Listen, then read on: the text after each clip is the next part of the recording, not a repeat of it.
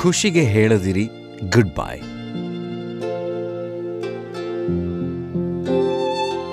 ನಾವು ಮಾಡೋ ಯಾವುದೇ ಕೆಲಸದಲ್ಲೂ ಸಂತೋಷ, ನೆಮ್ಮದಿ ಇರಬೇಕಂತೆ.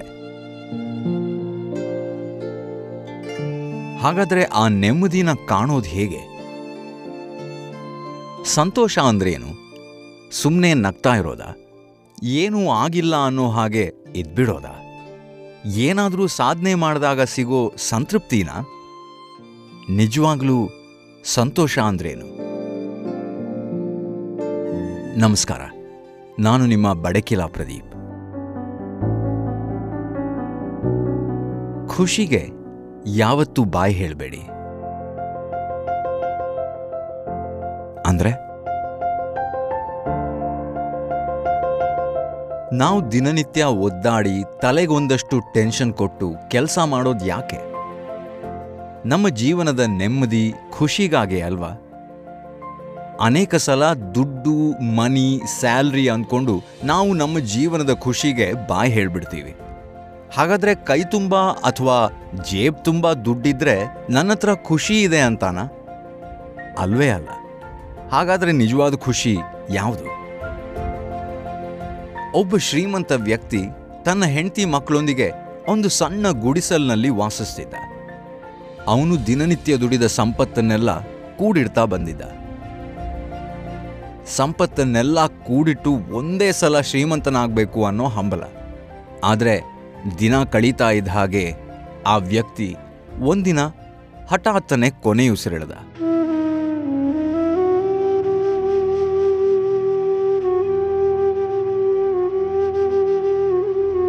ಅವನ ಸಾವಿನ ನಂತರ ಹಾಸಿಗೆ ಕೆಳಗೆ ನೋಟುಗಳ ಕಂತೆಯನ್ನ ಕಂಡು ಹೆಂಡತಿ ಮಕ್ಕಳಿಗೆ ಆಶ್ಚರ್ಯವೇ ಉಂಟಾಯಿತು. ಇಷ್ಟೆಲ್ಲ ಸಂಪತ್ತನ್ನ ಹೊಂದಿದ್ರೂ ನಾವಿನ್ನೂ ಇದೇ ಮುರುಕಲು ಗುಡಿಸಲ್ನಲ್ಲಿ ವಾಸಿಸ್ತಾ ಇದ್ದೀವಿ. ಈ ಹಣವನ್ನ ಬಳಸ್ಕೊಂಡು ಸುಖಮಯ ಜೀವನವನ್ನ ನಡೆಸಬಹುದಾಗಿತ್ತು ಅಂತ.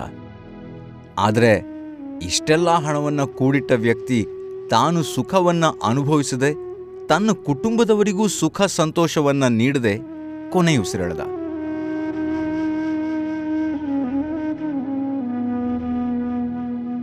ಇಲ್ಲಿ ಕೊನೆಗೆ ನಮ್ಮೆಲ್ಲರ ಬಳಿ ಉಳಿಯೋ ಪ್ರಶ್ನೆ ಅಂದ್ರೆ ಕೇವಲ ಹಣ ಕೂಡಿಡೋದೇ ನಿಜವಾದ ಸಂತೋಷನ? ಹಣ ಸಂಪಾದನೆಯೇ ನಿಜವಾದ ಸಂತೋಷ ಅಂತ ಆದರೆ ಆ ವ್ಯಕ್ತಿ ಸಂತೋಷದ ಅಥವಾ ನೆಮ್ಮದಿಯ ಕಡಲಲ್ಲಿ ತೇಲಾಡಬೇಕಾಗಿತ್ತು, ಅಲ್ವಾ? ಆದರೆ ಆ ವ್ಯಕ್ತಿ ಜೀವನದಲ್ಲಿ ನೆಮ್ಮದಿನೇ ಕಾಣಲಿಲ್ಲ. ಮುರುಕಲು ಕುಟೀರದಲ್ಲಿ ವಾಸಿಸ್ತಾ ಹಣವನ್ನು ಕೂಡಿಡೋದೇ ಜೀವನದ ಖುಷಿ ಅಂದ್ಕೊಂಡ. ಆದರೆ ಖುಷಿ, ನೆಮ್ಮದಿ ಅನ್ನೋದು ಅವನಿಗೆ ಖಂಡಿತ ಇರಲಿಲ್ಲ. ಅವನ ಕುಟುಂಬದವರಿಗೂ ಅದನ್ನು ಅನುಭವಿಸೋದಕ್ಕೆ ಅವನು ಬಿಡಲಿಲ್ಲ.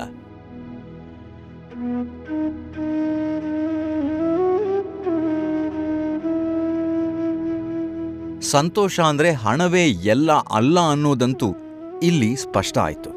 ಶ್ರೀಮಂತರು ಅಂತ ಕಳಿಸ್ಕೊಳ್ಳುವವರು ಸುಖ, ಸಂತೋಷದಿಂದ ಜೀವನ ನಡೆಸ್ತಿದಾರಾ?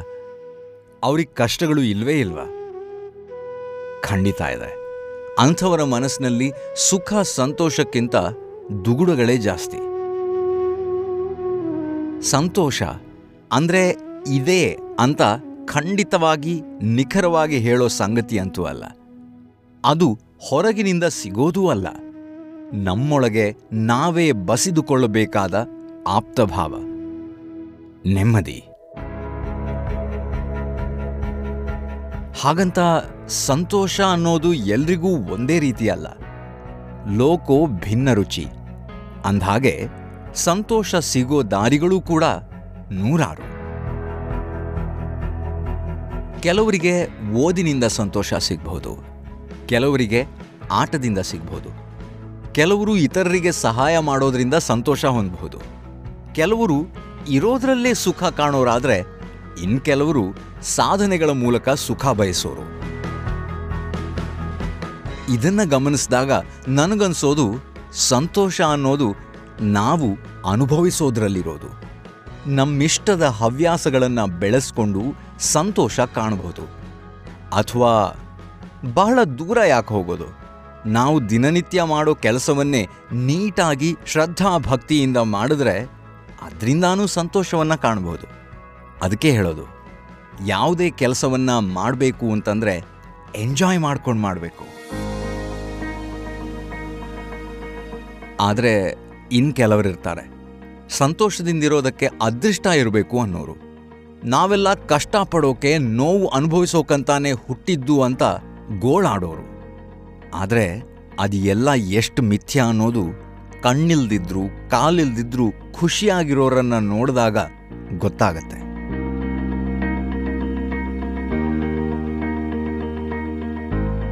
ಕೆಲವರು ಎಲ್ಲ ಇದ್ದು ಗೋಳಾಡೋರು. ಇನ್ನು ಕೆಲವರು ಏನೂ ಇಲ್ದಿದ್ರೂ ಇದ್ದದ್ರಲ್ಲಿ ಖುಷಿ ಪಡೋರು. ನಮ್ಮ ಆಯ್ಕೆ ಯಾವತ್ತೂ ಇದ್ದದ್ರಲ್ಲಿ ಸಂತೋಷ ಪಡೋದಾಗಿರ್ಬೇಕು ಹೊರತು ಏನೂ ಇಲ್ಲ ಅಂತ ಗೋಳಾಡೋದಲ್ಲ. ಸಾಕು ಅನ್ನೋ ಶ್ರೀಮಂತ ಹಾಗೂ ಬೇಕು ಅನ್ನೋ ಬಡವ ಹುಟ್ಕೊಂಡ್ರೆ ಮಾತ್ರ ನಿಜವಾದ ಸಂತೋಷ, ಖುಷಿ, ನೆಮ್ಮದಿ ಕಾಣೋದಕ್ಕೆ ಸಾಧ್ಯ. ನಗುವಾಗ ನಾವು ಮಗುವಾಗಬೇಕಂತೆ. ಅದು ಯಾಕೆ ಅಂದರೆ, ಆ ಮಗುವಿಗೆ, ಆ ಮಗುವಿನ ನಗುವಿಗೆ ಯಾವುದೇ ಕಲ್ಮಶ ತುಂಬುವ ಸಾಧ್ಯತೆ ಇರುವುದಿಲ್ಲ. ಅದರಲ್ಲೊಂದಿಷ್ಟು ನಿಷ್ಕಲ್ಮಶ ಭಾವ ತುಂಬಿರುತ್ತೆ. ಅಂದ್ರೆ, ಆ ಸ್ನಿಗ್ಧ ನಗುವಿನ ಹಿಂದೆ ಅಡಗಿರುವ ನಿಷ್ಕಲ್ಮಶ ಭಾವವೇ ನಮ್ಮೊಳಗೂ ತುಂಬಿದ್ರೆ ನಗು ನಮ್ಮಲ್ಲಿ ಹಾಗೇ ಉಳಿಯತ್ತೆ. ನಗುವುದಕ್ಕೆ ಕಾರಣಗಳನ್ನು ಹುಡುಕ್ತಾ ಸಾಗಿದ್ರೆ ಈ ನಗುವೇ ಮರೀಚಿಕೆಯಾದೀತು.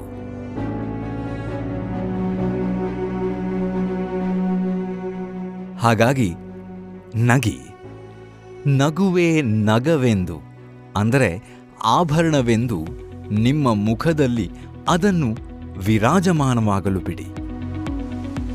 ಆ ಖುಷಿಯ ಭಾವ ಹೇಗೆ ಎಲ್ಲೆಡೆ ಹರಡುತ್ತದೆ ಅನ್ನೋದನ್ನ ಕಂಡು ನೀವೇ ಬೆರಗಾಗುವ ಪರಿ ನೋಡಿ. ಖುಷಿಗೆ ನೀವೇ ಹಾಯ್ ಅಥವಾ ಬಾಯ್ ಹೇಳೋ ಸಾಧ್ಯತೆ ಇರುವಾಗ, ಆಯ್ಕೆಯ ಸ್ವಾತಂತ್ರ್ಯ ನಿಮ್ಮದಾಗಿರುವಾಗ, ಸರಿಯಾದ ಆಯ್ಕೆಯನ್ನೇ ಮಾಡೋದು ಧರ್ಮ. ನಿಮ್ಮ ಆಯ್ಕೆಯ ಹಿಂದೆ ನಿನ್ನೆಯ ಮೆಲುಕು, ಇಂದಿನ ಥಳುಕು ಸರಿಯಾಗಿ ಮೂಡಿದಾಗಲೇ ನಾಳಿನ ಝಲಕ್ಕು ಚೆನ್ನಾಗಿ ರೂಪುಗೊಳ್ಳಲು ಸಾಧ್ಯ. ಇಲ್ದಿದ್ರೆ ಜೀವನದ ಜಂಜಾಟದಲ್ಲಿ, ಹಣದ ಹಿಂದೆ ಓಡೋ ಭರದಲ್ಲಿ ಜೀವನದ ನಿಜವಾದ ಗುರಿಯನ್ನ ಮರೆತು ಮುಂದುವರಿತಾ ಇರ್ತೀವಿ.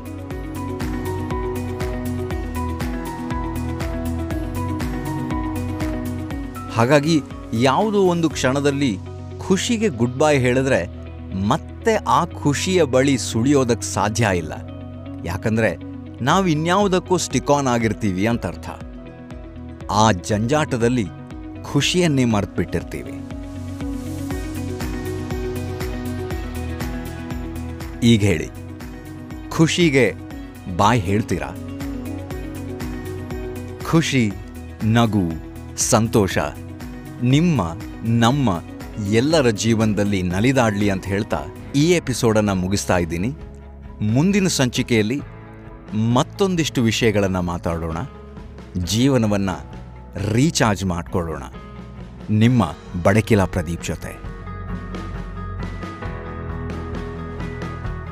ಮುಂದಿನ ಸಂಚಿಕೆಯಲ್ಲಿ ಭೇಟಿಯಾಗ್ತೀನಿ. ನಮಸ್ಕಾರ.